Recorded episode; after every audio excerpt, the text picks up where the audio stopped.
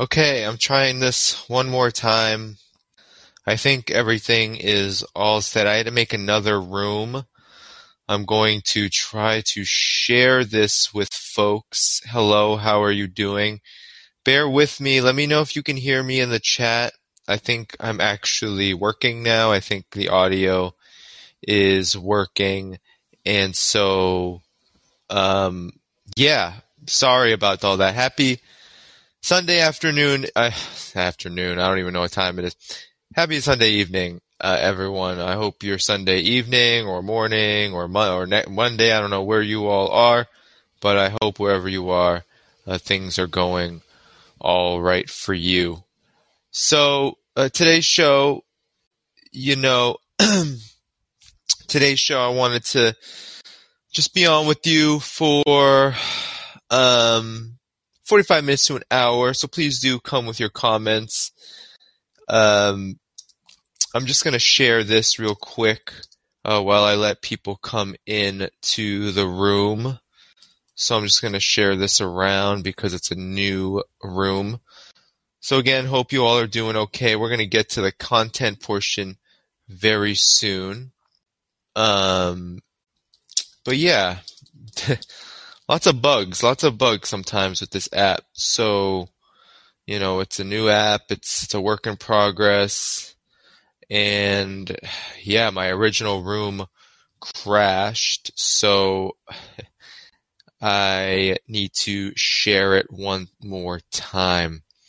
So I'm just going to do that really quick, everyone, okay? Um, give me a second. Okay, all shared. So again, good evening, everyone. Good evening. And I'm coming to you today because a lot has happened in the last week. A whole lot has happened. I don't believe last week we were talking about Taiwan and we were talking about Nancy Pelosi, but here we are. Uh, grateful that some folks, uh, such as Jimmy Dore, were able to cover this issue because it's very serious what's going on. And tomorrow evening, late evening, so a lot of my uh, work might be moving to the later evening. This podcast might be moving to the later evening. I have been doing it later and later in the day. Uh, my wife is starting overnight, so her job is going overnight. Pretty brutal. Um, but that just leaves a lot of time for me to do things later in the evening. So you might see me streaming more later in the evening. You might see me on here later in the evening. So keep that in mind. Uh, this this show is usually every Sunday, almost um, entirely. But tomorrow I'm going to be on with Carl Zha and Xiang Yu. And we're going to be talking about this topic in depth. We're going to be talking about the one China policy. We're going to be talking about the history of Taiwan, history of Taiwan and China. So you want to want to don't want to miss that. That's at the left lens on YouTube. So make sure you're subscribing to me on YouTube to catch that stream at 10 p.m. Eastern tomorrow. And with that said, though, you know, definitely uh, if you have any questions or comments, uh, come right into the queue.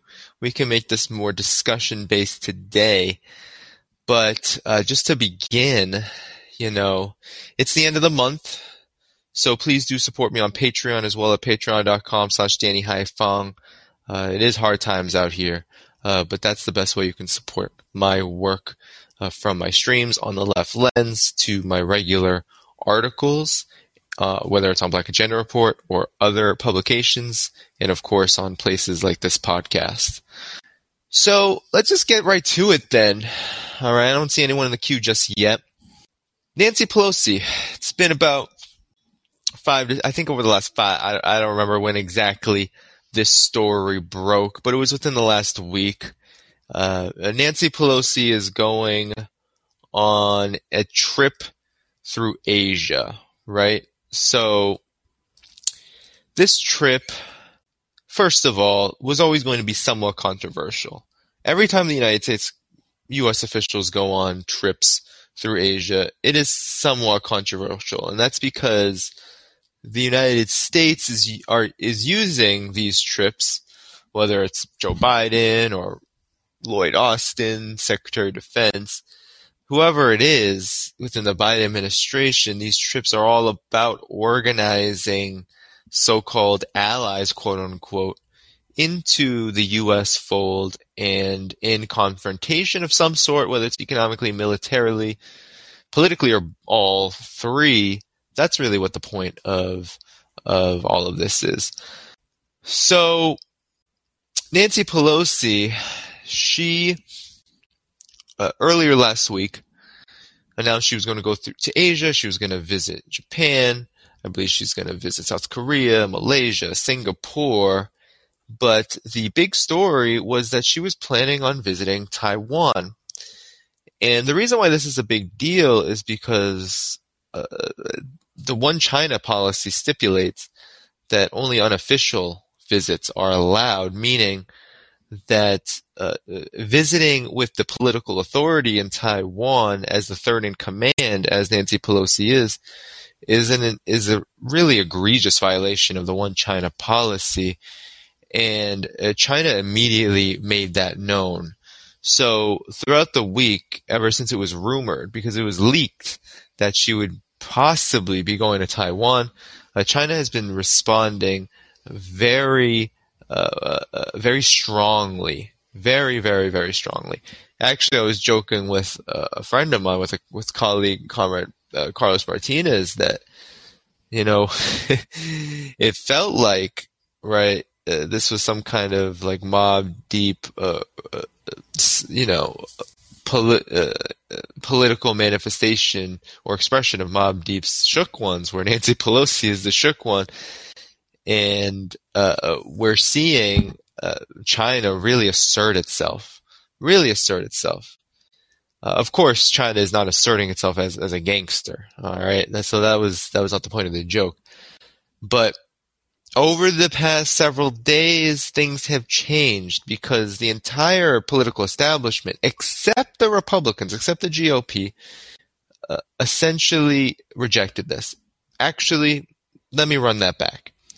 Much of the political establishment rejected this trip except for the GOP, many stalwarts in the GOP, Newt Gingrich, who did the same in 1997, but he was the minority leader at the time. He was not the majority leader. And, and, and Bill Clinton was president, so it was not a bipartisan, it was not seen as a kind of a, a partisan trip, even though it was still a big deal. Uh, Mike Pompeo, Kevin McCarthy, these are the forces that are on Nancy Pelosi's side. But it's not just these forces. Many of the Democrats are too, in many different ways. So uh, here you have uh, Joe Biden being more progressive than a Ro Khanna, for example.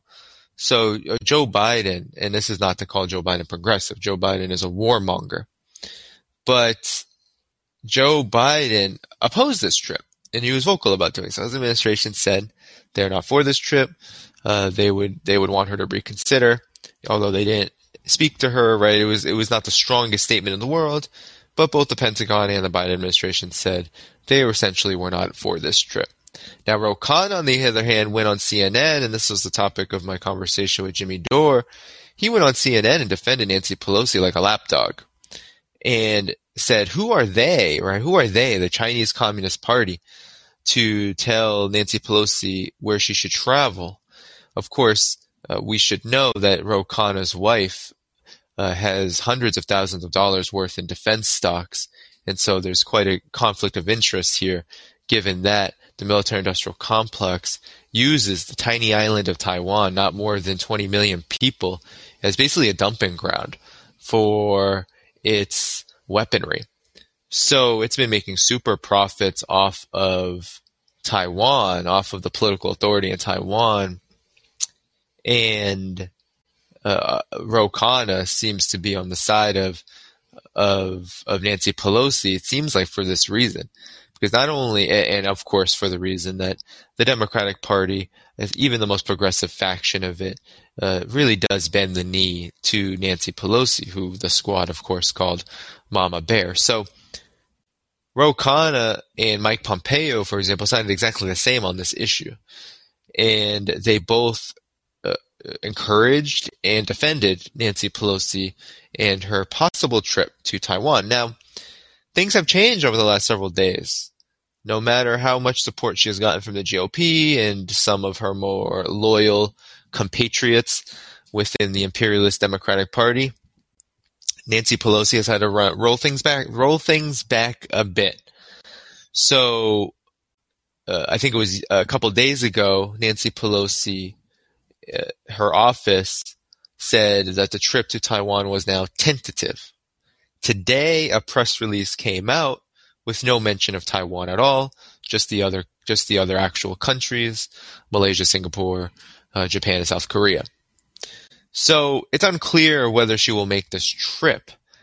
But uh, one thing we should note, and it seems like it's much less likely now, but one thing we should note is the incredibly strong response from the Chinese government, from China.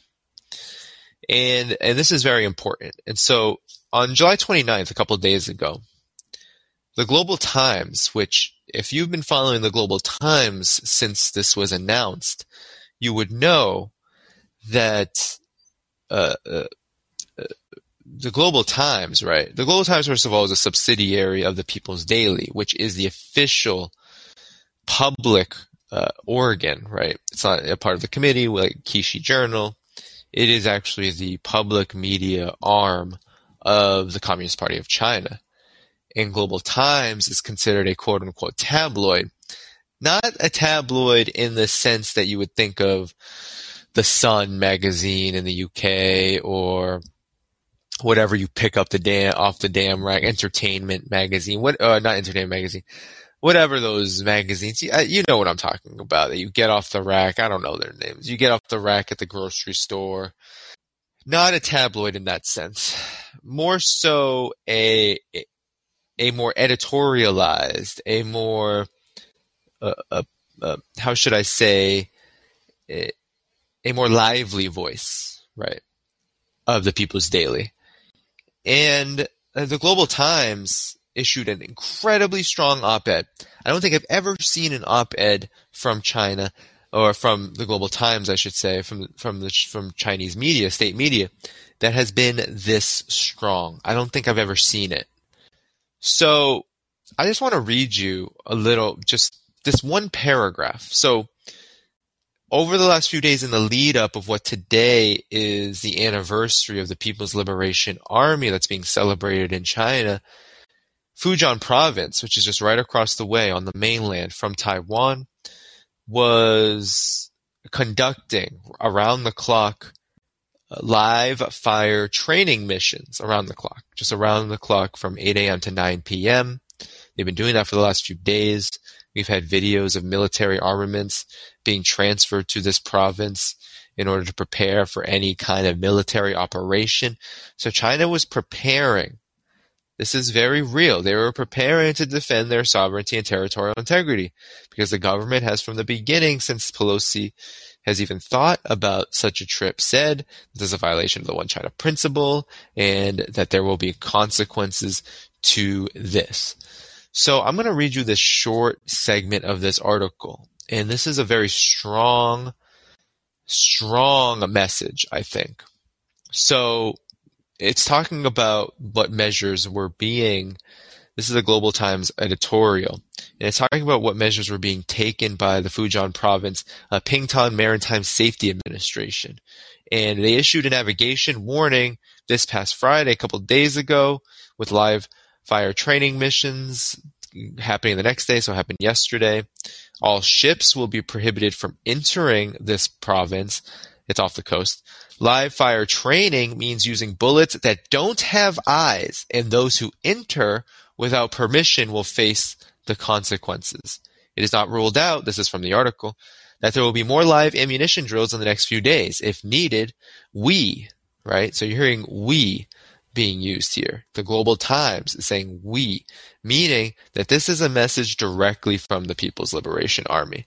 And it says, uh, uh, if needed, we could also delimit missile test areas and conduct ballistic tests During this sensitive period, the People's Liberation Army will monitor Pelosi's plane in a timely manner. If it is found flying toward our airspace, the PLA fighter jets could warn, follow, intercept, electronically interfere, force a landing, or drive it back. In this process, any consequences may occur and the responsibility rests entirely with the United States. So it continues saying, some people may say, isn't this a move to trigger war with the United States? In this regard, people can refer to China's principles and positions in the trade war. Not wanting a trade war, so here we go, not wanting a war with, with in relation to the one China principle, not being afraid of a war in relation to protecting the one China principle, and having to fight one if necessary. Others say that if Pelosi snuck into Taiwan via a civilian airliner, it would be difficult to identify the plane. That's true. But if she comes and goes in such a way, we may not be able to make counter moves in time, but it will be Pelosi who bears the embarrassment.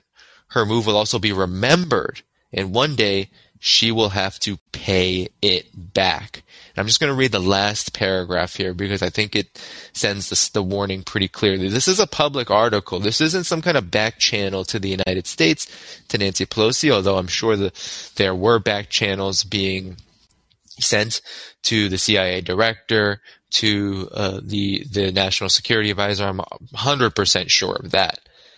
This is what the Global Times editorial had to say at the end. In a word, we have ways to raise the risk of Pelosi's quote unquote performance through the visit, greatly increase the cost of her performance, and boost the price she has to pay. Let Pelosi deeply realize that Taiwan Island is not a place where she can run wild. It must also be emphasized that how China responds depends on the degree of provocation by the U.S. and the DPP authority, and any actions of the PLA are defensive. We are protecting our homeland and our country, and we are on the side of natural justice. The quote unquote mine, mean, meaning like a landmine, Pelosi's visit to Taiwan had better be eliminated in advance by Washington. Better be eliminated in advance by Washington. So China basically said, fuck around and find out. And they should. I'm 100% on board with this. Anyone who's not 100% on board with this just doesn't understand the uh, the concept of sovereignty, of self-determination, and of course doesn't understand the history of Taiwan, doesn't understand the history of the of Taiwan Straits of, of uh, cross straits relations. It doesn't understand the United States' role in all of this because the United States has acted like an imperialist empire with regard to Taiwan for decades upon decades upon decades since the Chinese Revolution in 1949, since the KMT, the so-called uh, party, since the nationalists lost the revolution, they lost the counter-revolution that they were trying to wage. They lost and they ended up fleeing to what was called Formosa by much of the West at the time. Much of the West didn't even call it Taiwan because uh, they viewed China as their so-called open door and essentially a semi-colony. That's how China was viewed prior to 1949. And after 1949, when the KMT fled to Taiwan, instituted martial law, slaughtered a bunch of people, uh, condemned uh, much of the population to violence, got rid of whatever was left of the indigenous population, and established the Republic of China, guess who was pressuring the United Nations to kick the People's Republic of China out of the UN and recognize the Republic of China, which was the government of Taiwan? That was the United States. And the very basis of the One China policy, ironically, is the fact that there are two contending governments vying for leadership of one China, not the other way around. It's not vying for independence. That was never the case. Chiang Kai-shek and the nationalists were not, I repeat, were not about independence. That movement, that phenomenon is really, I mean, we could argue that that phenomenon is only 16 years long since the DPP, the Democratic Progressive Party, a separatist party, uh, came into power, majority power in 2016, and of course really started to gain steam in the uh, mid to, to late um, first decade of the 2000s. So it's a very new phenomenon, but a very intense one because it's backed by uh, U.S. political and military interference, an incredible amount of U.S. political and military interference from direct relationships with folks like Mike Pompeo, with direct infusions of military weaponry and training from U.S. special forces, right? And tens of billions now over the past several decades, tens of billions of U.S. dollars worth of military weaponry sent to the island. I mean, this this visit, this potential visit, which likely will not happen now, but you, I'm not ruling it out yet until Pelosi is back in the United States, back in D.C. Uh, uh, uh, this visit that Pelosi hinted at, this stunt that she pulled, is really an expression really a political expression of this decades long imperialist aggression, really occupation of Taiwan, a de facto military occupation of Taiwan that's been going on for decades.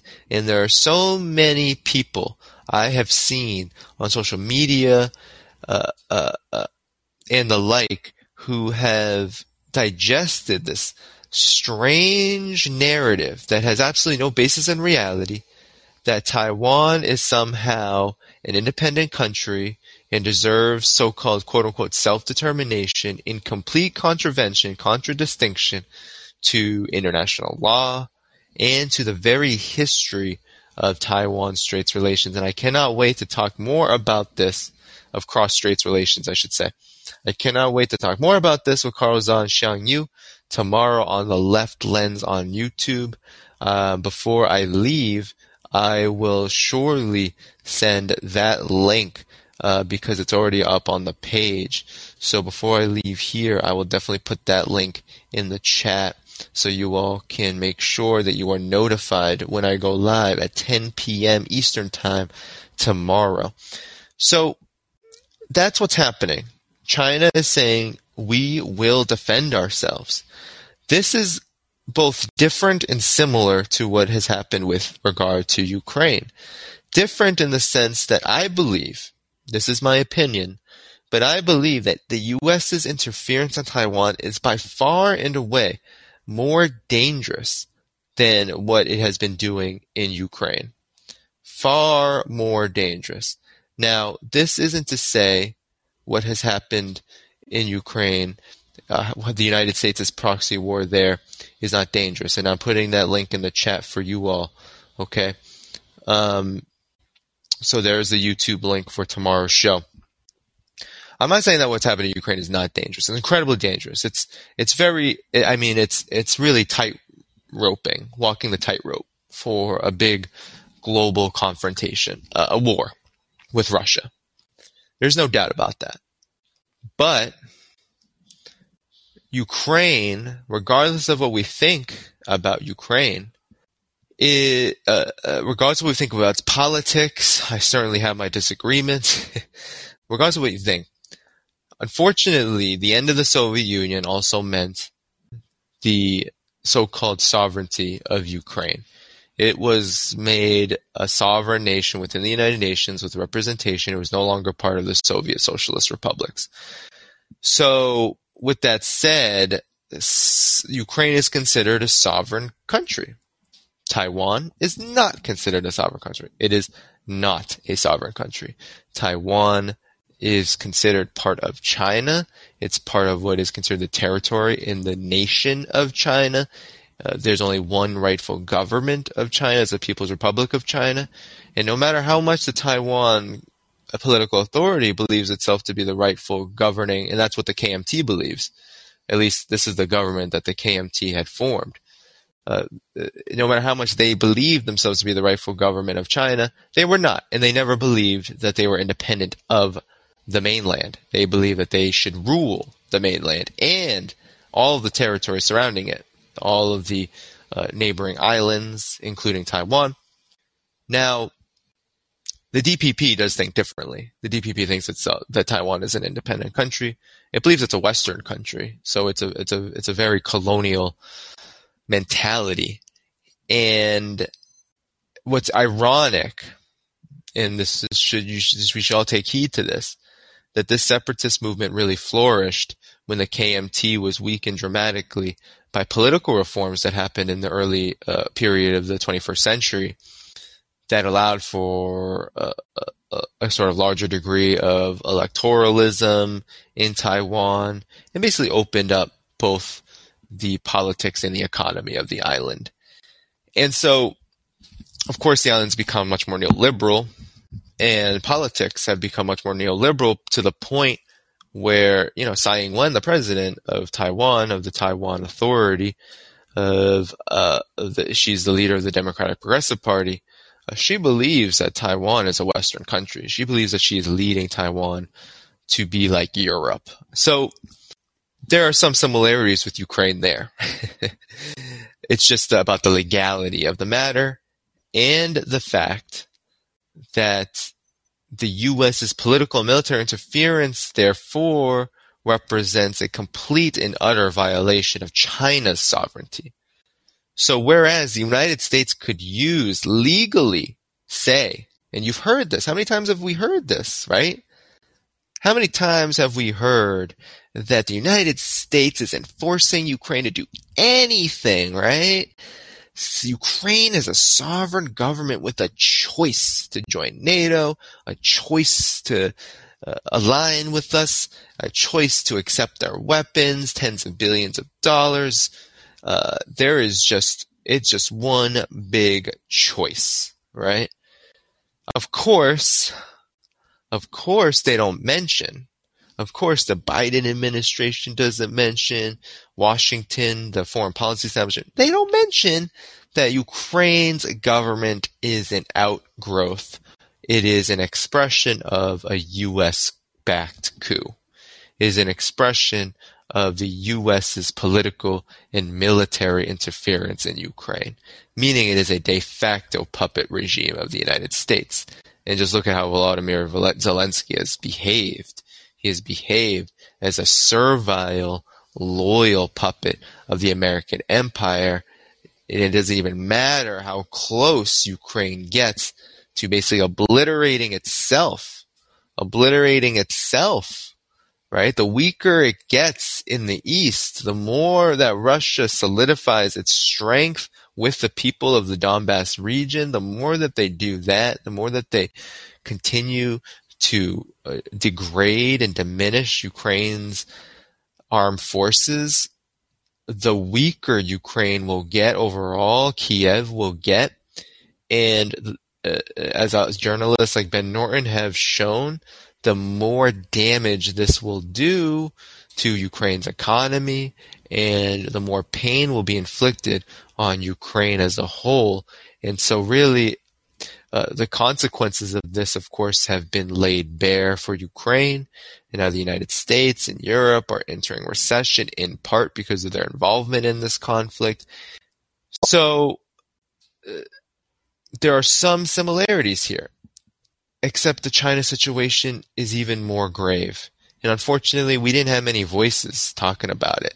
We didn't have many voices standing up and making it just as important as coverage of Russia and Ukraine. Uh, we we haven't had that. We haven't seen that, even though the military, political, and economic consequences of any kind of similar maneuver by the United States with regard to Taiwan are more uh, uh intense, are, are just much bigger than what we can imagine with the Russia-Ukraine conflict. I had Scott Ritter on my program, and he said the only logical conclusion of any kind of U.S. intervention in relation to Taiwan against China, any kind of U.S. military provocation and confrontation with China will lead to a nuclear exchange. There is no other option because the United States cannot militarily confront China. It cannot. It doesn't matter how many military bases, how many allies it has made subservient. It doesn't matter how many weapons, how many troops, how many uh, how how many resources it shifts to the Indo-Pacific Command. It doesn't matter at all because China has a modern military. China has a united population. It is a population that believes the People's Republic of China is their rightful government and they will defend that government and their country to the death with a modern military and the fact that they have friends, not just Russia, but their economy is so deeply linked. If you thought that the United States and Europe were isolated around the global south when it comes to Russia, African countries, Latin America, all over, much of Asia, uh, China, it's even to a higher degree. So any kind of provocation toward China militarily, uh, the United States cannot and will not succeed. They cannot and will not succeed. That is, unless they choose to uh, uh, go about and go through with the nuclear exchange, which would turn us all into nuclear dust and basically destroy the very system of imperialism that we're talking about right now and take us all down with it. That's the only logical conclusion. I am 100% in agreement with Scott Ritter there. Uh, the only logical conclusion to what Nancy Pelosi literally almost sparked. So that's the stakes. And I believe uh, given China's strong response, China for decades was about hiding capabilities, not necessarily hiding, but uh, being very, uh, uh, you know, tight-lipped, not really saying much about capabilities militarily, and biding time, uh, allowing the one China principle to play out, uh, being very cautious and not uh, not making any strong moves or responses to the U.S.'s provocations. And that's really been true even during this last decade long period where the U.S. has pivoted to Asia, uh, transferred more than half of all of its military, uh, it's 60% of its navy to the Asia Pacific, where it has escalated sanctions on big on Chinese tech, where it has waged a propaganda war, diplomatic war, on and on and on. It has still remained relatively China has remained relatively disciplined and has emphasized cooperation, has of course rejected and condemned the United States for any lies that it tells, and warned the United States about the consequences of trying to decouple or uh, of trying to isolate China. But at the same time, there, there has been nothing like this. So when I saw China, when I saw China's foreign ministry, when I saw uh, Lijian, when I saw Wang Yi, when I heard them speak, and then the editor of the Global Times, uh, uh, uh, when I heard the editors over at the Global Times speaking like this, I knew that this was very real. This is very real. That this, the dangers of this were very real. And it, I think it's really important that we can, that we're going to have to continue to cover this. We're going to have to continue to make this a very big part of what we do in terms of our coverage, in terms of our coverage of foreign policy of the new Cold War. Like we need to do that. We, we desperately need to make this more of an issue, more of a subject because not many people are willing to cover it. And, and I think that, you know, I've seen from Ro Khanna to Breaking Points. Breaking Points has Josh Rogin, the Washington Post, uh, uh, uh, so-called foreign journalist, correspondent, whatever he is, analyst, foreign policy analyst. This this political neocon hack Josh Rogin, who was the first, one of the first journalists to peddle lab leak theory about Wuhan, about the Wuhan Institute for Virology, of Virology. They have Josh Rogin on almost all the time, and this guy is a neocon hack aligned with Donald Trump's anti-China policy, and you have him on talking about how it's China's fault, right? It's China's fault that this is happening that China is the aggressor. Uh, this is what passes for progressive so-called independent media right now. Uh, you have uh, anything that has to do with China, uh, whenever it's spoken about in the media for the most part, this isn't everybody, but this is the vast majority. Uh, it's always incredibly biased. It's always incredibly on the side of the neocons. It's always leaning toward, leaning toward this very aggressive posture towards China, a very new Cold War posture towards China. And that is very dangerous. That is very dangerous because it's fueling this trend where the American public, most people don't want war around the world. Most people don't, nobody wants war around the world for the most part, at least in terms of population. But the U.S. population definitely does not. I, I, if there was a war with China tomorrow, I don't think the U.S. population would necessarily uh, cheer it on. But it is more likely now that that could happen because public opinion towards China is so low, and it's because of this extremely unhelpful, counterproductive manner in which this propaganda that is spread about China, right? China is the aggressive over Taiwan. Has most people who say that have, haven't done an ounce of research or study on the history of this of cross-straits relations, of the history of how the United States has behaved. I haven't done any anything like that. So the stakes are very high here. The stakes are very high. And uh, before I close up, I definitely want you all definitely start getting in the queue because I'm going to close up. I had a, a, Fahim who's a regular listener here. I'm, i see you, Rodrigo. I'm just going to make a comment. Fahim, who's a regular listener here, asked me to cover a topic. And I'm just going to say something about it right now. He said, seems like every time there's an economic crisis in the United States, a capitalist crisis, that there seems to be new wars. That's a troubling trend.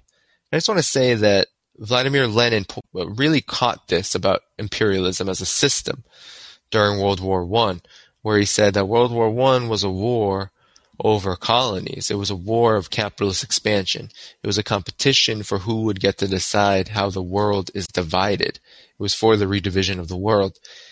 And now that the world has been divided by imperialism, I've seen this last period of, I would say, the U.S. imperial decline as being, and stay with me, Rodrigo, as being about how to govern the world now that it's been divided. Now that we've had anti-colonial movements, now that we've had neocolonialism in some areas, we've had imperialism remain a very key staple led by the United States. Now that the system is on the decline, it's about how to govern the world and how to stop any challengers to imperialist governance. And that's why we've seen in, in every economic crisis, the imperialists want more war so they can try to expand. Now the wars are all about how to hold on to after the capitalist economy contracts, after uh, the, the, there's widespread instability and the political chaos that comes from that using war as a mechanism for stability. Now we know that doesn't work, but it is the reason why we saw in 2000 dot-com bubble, Afghanistan and Iraq, right? They were invaded. And then 2008 crisis, you had Obama come at the helm. He basically reinvaded. I don't want to say reinvade, but he surged in Afghanistan.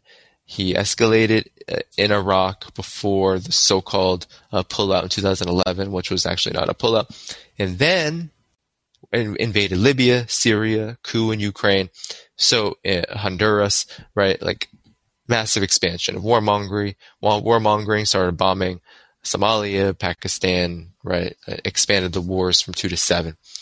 So now that we've had, you know, more crises, 2019, 20 crisis, Donald Trump went after China. Um, and now we're in another crisis and you see both China and Russia at the center. So it's a very good point. And I just wanted to summarize that it is true. Economic crisis, crises do breed more wars. But now let's get to the conversation piece of this for the last 20 minutes or so. I'm going to bring Rodrigo in as the next caller. Uh, you are the next caller, Rodrigo. Hey, Danny, can you hear me? I can, I can. Hello. Yeah, um, I'm new here. I, I, found you through Jimmy Dore. Um, I saw you on the Jimmy Dore show last week. Um, uh, I was curious. Um, I'm not too familiar with the whole China discussion. I'm new to this, this whole topic. Mm-hmm. I wanted I wanted to ask you about the the Chips Act. I think you were talking about it on, on Jimmy Dore. Like the reason for Pelosi's visit to Taiwan was because uh, I think you were saying that she was trying to get the backing of the establishment, um, like the pro-war establishment. Um, I was curious to learn more about that. Like, um, can you explain that a bit more? Yes, I can. Yes, I can. So midterms are coming up, um, and and, and, first of all, uh, good to meet you, Rory. Thanks for, for coming through. Um, appreciate you watching and, and, and, seeking out my work after uh, Jimmy Dore's program. But uh, yeah, so midterms are coming up. Democrats are in real big trouble. They're in really big trouble. But they cannot do what would essentially help them get out of trouble which is just actually fight for and, and implement some things that are doable around student loans and even healthcare. If you don't do Medicare for all, there's some other things that probably could be done, but they're not doing. So there's just some things done they could avoid all this mess. But they can't. Nancy Pelosi doesn't want it. She's a hundred millionaire. She's she's uh, uh, she's Wall Street's best friend. She's the big tech monopolies' best friend. With trading stocks literally in the millions. And so one thing that has been a key staple of bipartisan politics in the United States since the Trump era, especially, but the rudiments were built by Obama. Uh, you know, I think it's a mistake to credit Donald Trump with the entire project of being quote unquote tough on China uh, it was really Obama and Hillary Clinton that started this trend. But in, inarguably, and it's the anniversary, the one year anniversary of Glenn Ford, who was the executive editor of Black Agenda Report and a big mentor of mine. Glenn Ford talked a lot about Hillary Clinton's 2016 campaign as being a big tent, right, of the national security state, the foreign policy establishment, the GOP side of that as well, key figures of the GOP who are so-called anti-Trump, quote unquote. Uh, the, most of the neocon establishment in that party, most, not all, but most, because all really are part of the neocon establishment. And then the, the, you know, the Democratic Party establishment, Nancy Pelosi being, you know, Schumer and those folks being the biggest. So that was the big tent, right? The big tent was getting Wall Street, the military industrial complex, GOP neocons, we get getting all of them under one big tent. And so ever since then, right, this was one of the big this was one of the big developments out of the Donald Trump phenomenon. Out of that period, right, of chaos. Out of that period where the US political establishment was not just seeking to address this Trump situation. It was also seeking to address the fact that a lot of people wanted some version of what Bernie Sanders was going to offer, right? That there was this huge push domestically, at least foreign policy wise, there was a lot more confusion. Domestically, at least for some kind of social democratic, some kind of welfare state uh, politics to be implemented in a period where people had been living through an economic crisis for eight years and had expected Obama to do something about it, and he did nothing but worsen it.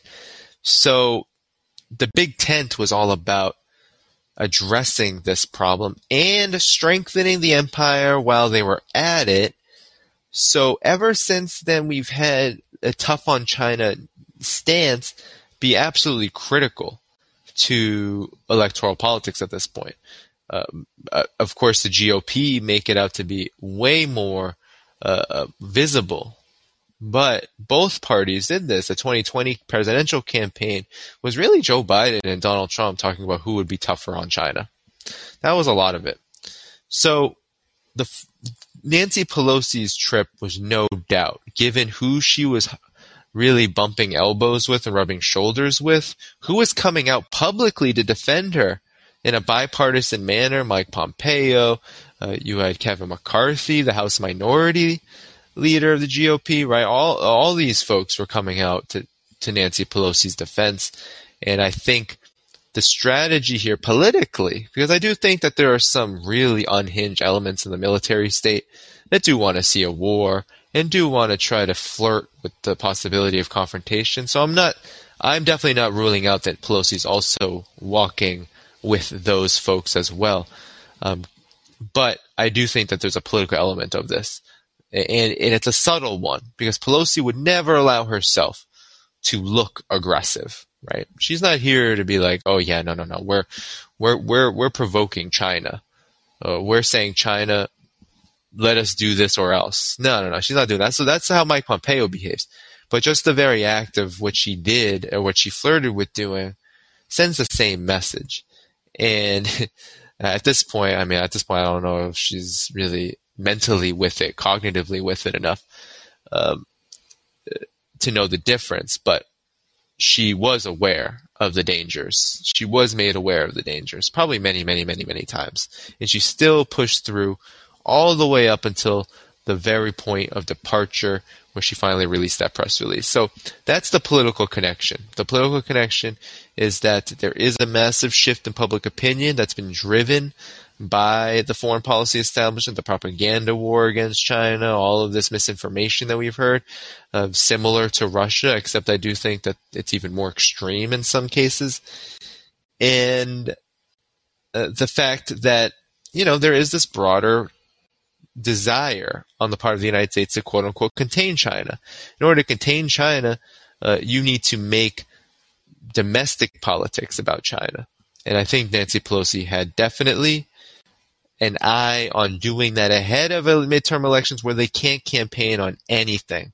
I do believe that the Democrats would love the midterm elections to be uh, a contest of who's tougher on Russia and China. They would love that because there's nothing else that they can really talk about that would make one people excited enough to save their slim majority in Congress, um, and two who could save Joe Biden's decrepit administration from uh, flailing to uh, the logical conclusion of 2024 being either uh, uh, uh, you know run with a, a, new nominee or whether Joe Biden just loses. But nonetheless, Rodrigo, that's a very good question. You can stick around if there's no more uh, folks in the queue. I'm going to get to left is best first, though, and you can stick around if you want to respond um, if no one else is in the queue. But left is best. You are now a caller. Hey, Danny. Yeah, no, um, I was just uh, going to comment on that Pelosi thing and how um, I don't know if you saw the that video that came out of her.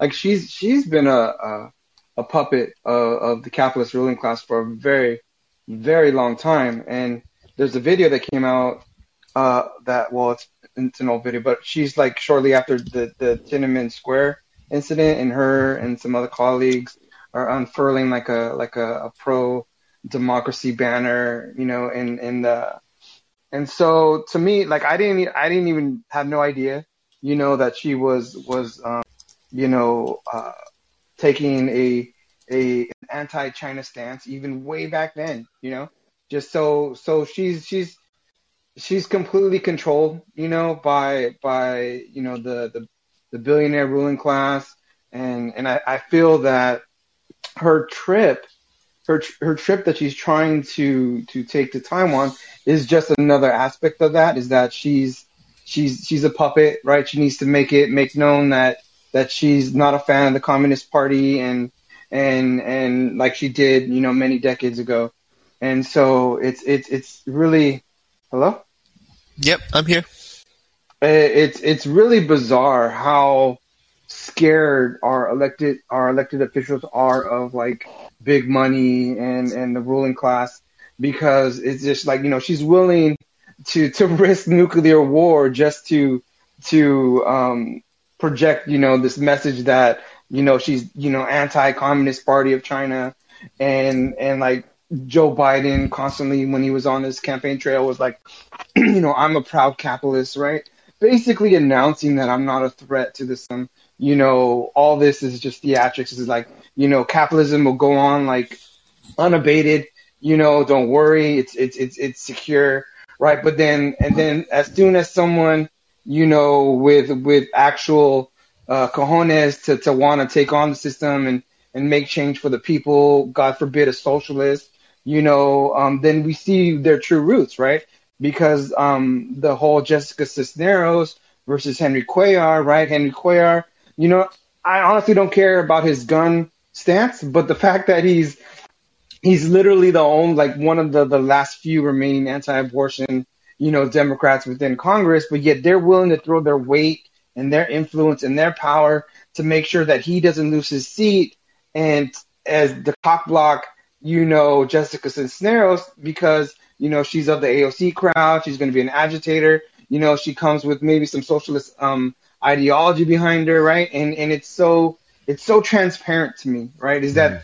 is that the the really old guard, the really really really old guard of you know you know Nancy Pelosi being 80 plus, Biden you know on on the cusp of dementia, right? They're trying to beat back the younger, potentially more socialist youth from gaining a grip, right? And mm. so there's a lot. I think a lot of this is a lot of theatrics, right, to the capitalist ruling class. Hey, don't worry, we're on your side. We don't like communists or socialists like you do. You know, it's it's it's kind of that kind of thing. so I just wanted to, I don't know. I just heard Nancy Pelosi, and then I was just like needed to go off.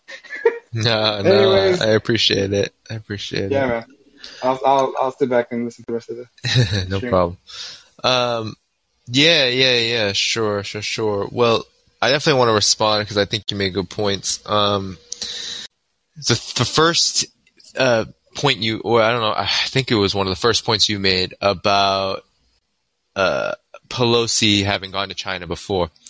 So what's really funny about that is Foreign Policy magazine actually wrote the the the Beijing bureau chief. I believe it was of CNN. I believe it was at the time. I just had the article up. I don't know where it went.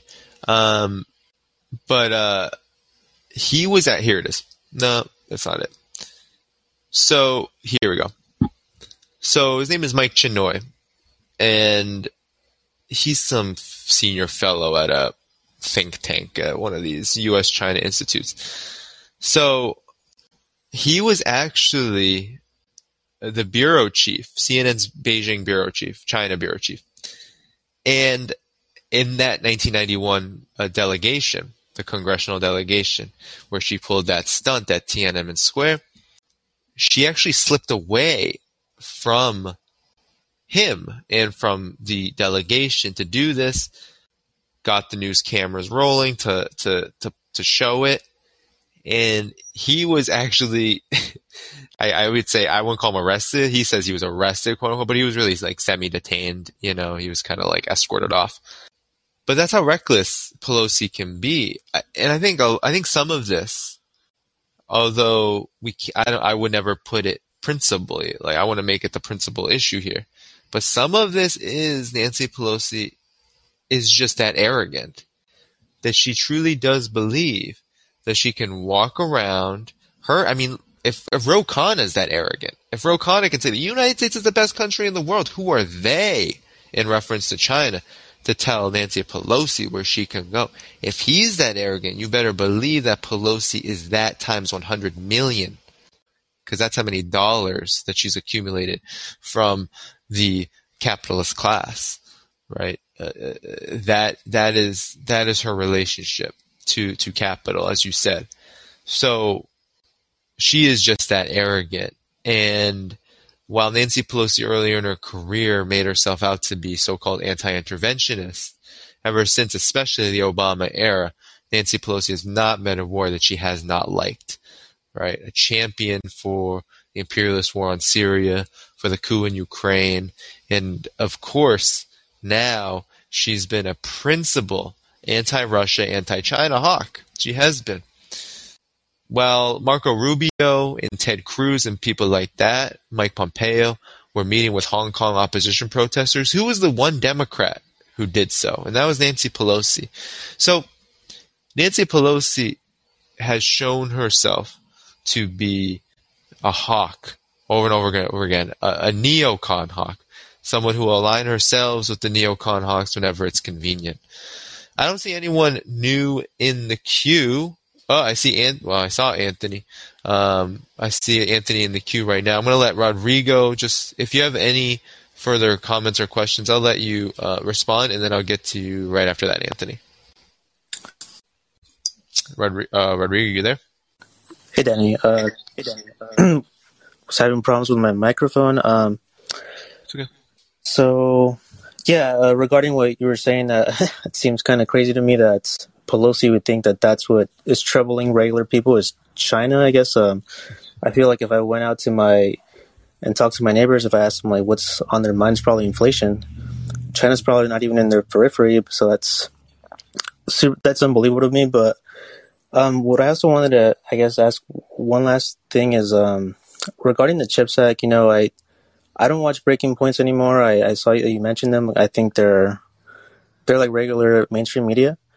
But I think whenever I heard him talk about like um, like for example like semi semiconductors, the argument they always made was like all our semiconductors are made in Taiwan, so at any point China could, I guess, cut us off. And with the CHIPS Act, I think it's supposed to funnel a bunch of money to so that we can invest in uh, semiconductor manufacturing here in the U.S. Although my experience is uh, normally when bills like this pass, it, it doesn't. It has a bunch of loopholes, so like usually the companies just use it for like stock buybacks. Um, mm-hmm. so I guess I was curious: is there like any rationale? I guess from like any rationale like um, for Pelosi to even like go to Taiwan at all? Like, uh, maybe I'm mixing up the two events. I could have sworn she was going after the passage of the CHIPS Act. Um, hmm. Yeah, I guess any rationale like that she would need to go aside from just trying to look tough against China and trying to hmm. virtue, virtue signal that she's the Democratic Party is tough on China. Yeah, yeah, yeah, and I'll answer that quickly so I can get Anthony in here. Um, no, that's a good point. Uh, sorry, actually, because the the audio can be kind of muffled on this app sometimes, depending on uh, connection. But uh, no, the chips, the the the uh, SMIC, the semiconductor chips, uh, they're hugely important. Of course, Taiwan's the major producer of those. But the danger, uh, so if every policy, so every the Chips Act, for example, every policy like that, it's all about China, right? And China right now is moving toward because of the sanctions that the United States has leveled on China's tech industry, on Huawei. There's a big black, there's a blacklist, a long list of Chinese tech companies. There's an attempt also to target semiconductors in these uh, sanctions to try to strangle China's tech sector. It hasn't worked and China has moved rapidly into producing its own, and and it's moving rapidly toward being a major producer itself of these chips. Um, it's all to say that this act is really not about U.S. production. The United U.S. corporations are not going to produce these chips, and that's because the supply chain is firmly set in stone. They're not going to do it.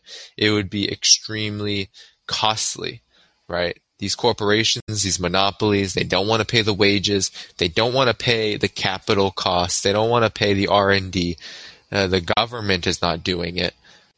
They're not going to do it. So in effect, right, Ro Khanna says, oh, well, Taiwan's an economic partner, right? That's what he says. Taiwan's an economic partner and we can do whatever we want. Well, that's a, that assumes that Taiwan's one country, two systems model, which is what China has honestly probably the broadest, the most, uh, the loosest version of that uh, political philosophy. Hong Kong also, in some respects, has this philosophy, uh, but a much different context that assumes that economic relations uh, among businesses really uh, supersede the sovereignty of nations. And, and China doesn't believe this, and international law doesn't really see this um, as legitimate. So, in effect, it's not really an argument at all, right? Companies that do business with each other around these very valuable chips, just because Taiwan produces it, doesn't mean that politically you have the authority to supersede a host of agreements that have been made uh, decades upon decades ago and that have been constantly reaffirmed by every single political administration the three joint communiques in the 70s and 80s and of course the 1992 consensus which was between china and the political authority of the people's republic of china and the republic of china government. You could say the political authority in taiwan. Uh, that agreement of the one china principle uh, uh, there's no economic relationship that semiconductor factories and, and, and corporations, uh, they, they can't supersede. So, unfortunately, the United States, right, to your point also, Rodrigo, about the inflation and economics kind of being the principal worry of a lot of people. Fortunately, the United States, like corporations are people, and corporations do supersede these uh, international law, uh, political agreements among states, uh, but China doesn't recognize that. And I don't, th- and I do believe that politically, you know, uh, if we're to be progressive for peace, we also have to adopt that same position because we don't want corporations, right? We, we were opposed to TPP, where if we're opposed to these free trade agreements, these big free trade agreements, destroying jobs and destroying livelihoods in the United States, then you can't be for corporations determining political relationships, right? That and, and how political relations and international relations are governed. So, in effect, no, I don't think that saying Taiwan is an economic partner is any kind of excuse because uh, really Pelosi has absolutely nothing to do other than maybe right lobbying or whatever, getting uh, being servile to these corporations. It has nothing to do with it. Of course, right? Um, they could have made the excuse, oh yeah, we're trying to build these chips here in the United States. We need to learn from Taiwan. You wouldn't send Pelosi to do that. You would send someone a lot more informal to do that. You would send e- economic advisors. You would send, you know, who, you know, you, it would be, it would just be a lot more of an informal meeting, which is allowed. It's not like, it's not like the one China policy disallows that it allows that. So, so I guess that would just quickly answer that question. Anthony, you've been waiting patiently. You are the next caller now. Oh, hey, how's it going? I it's going say, good. No doubt. I gotta say, well, the businesses do rule our uh, mm-hmm. foreign and domestic uh, because you know I uh, I know a gentleman who uh, he assesses the you know tariffs on these companies and just uh, you remember Volkswagen? They had an emissions yeah. scandal way back when, and they uh, the fine they should have paid was 14 billion, but they settled this uh, just element of it for two. So they they really just get away with the robbery. Uh, they don't go by the books on tariffs at all. But the same gentleman, he I he I told him you got to enforce, and he was telling me about the Chinese Forced Labor Prevention Act. I said this is all BS he's not political. I said, no, this is all BS. It's fake, but hey, that's your job. You got to do it.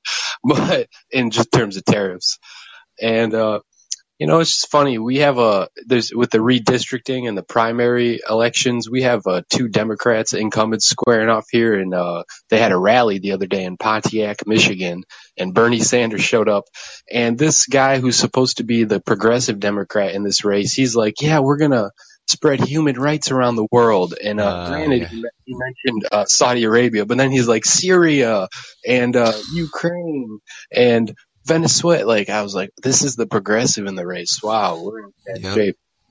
Yeah, yeah, yeah. No doubt, no doubt, no doubt. That's that's a huge problem. I mean that that is um that's that that's where the you that's where the foreign policy of the so-called progressives in the Democratic Party, so-called right, quote unquote, that's where they're at. I mean, Ro Khanna said it on CNN. So for those of you who didn't catch it, um, you know, Ro Khanna was on CNN with Blitzer talking about Pelosi's trip, defended her. And at the end, he says, we need to talk about human rights in China. And then he said something dumb, which was, we need to talk about the trade deficit in China. It's like, what are you talking about? Are you talking about the fact that uh, you are in debt, the United States is in debt?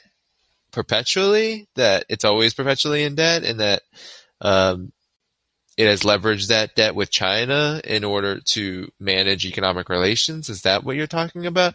Because it absolutely it's nonsensical. Uh, the fact of the matter is that the U.S. is in a trade war with China. It has been shooting itself in the foot, a la Ukraine, for like four or five years. Right? It's been doing that far before.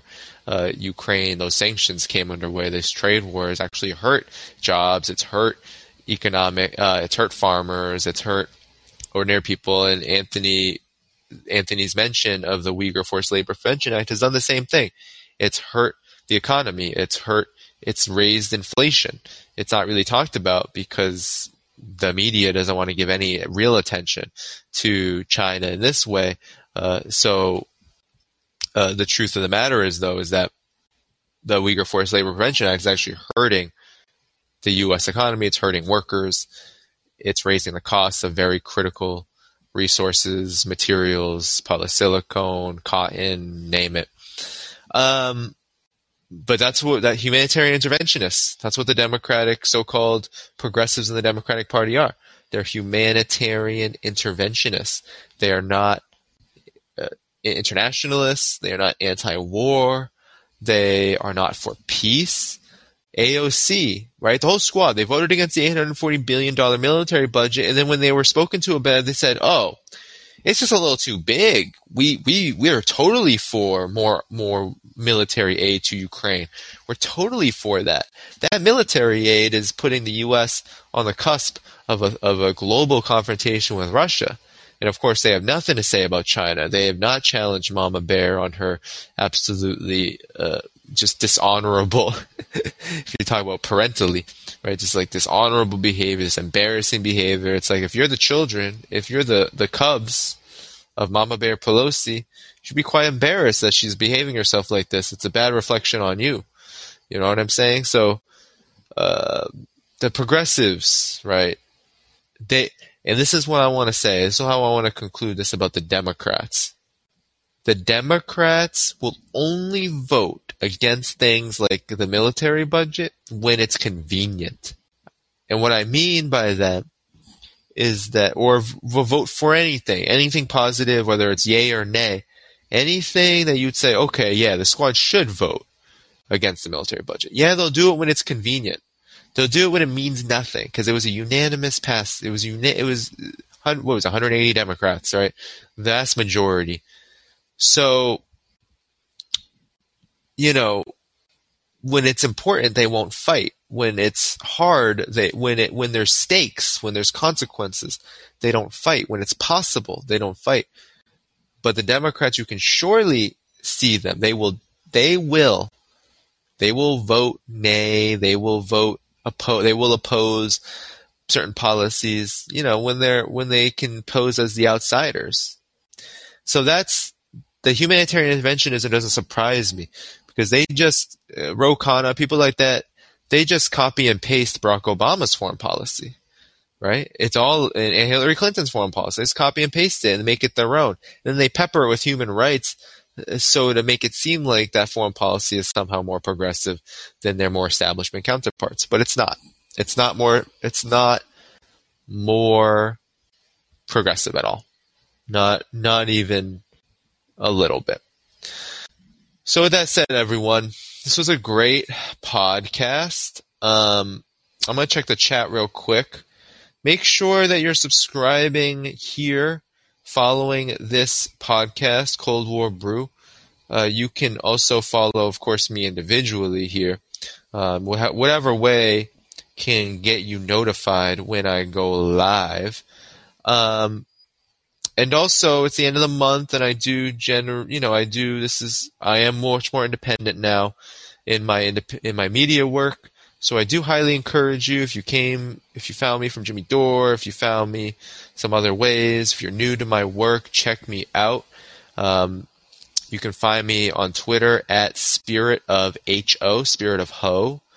You can find me on YouTube at the Left Lens. I put the link in the chat you definitely want to catch the program tomorrow. I put it again in the chat.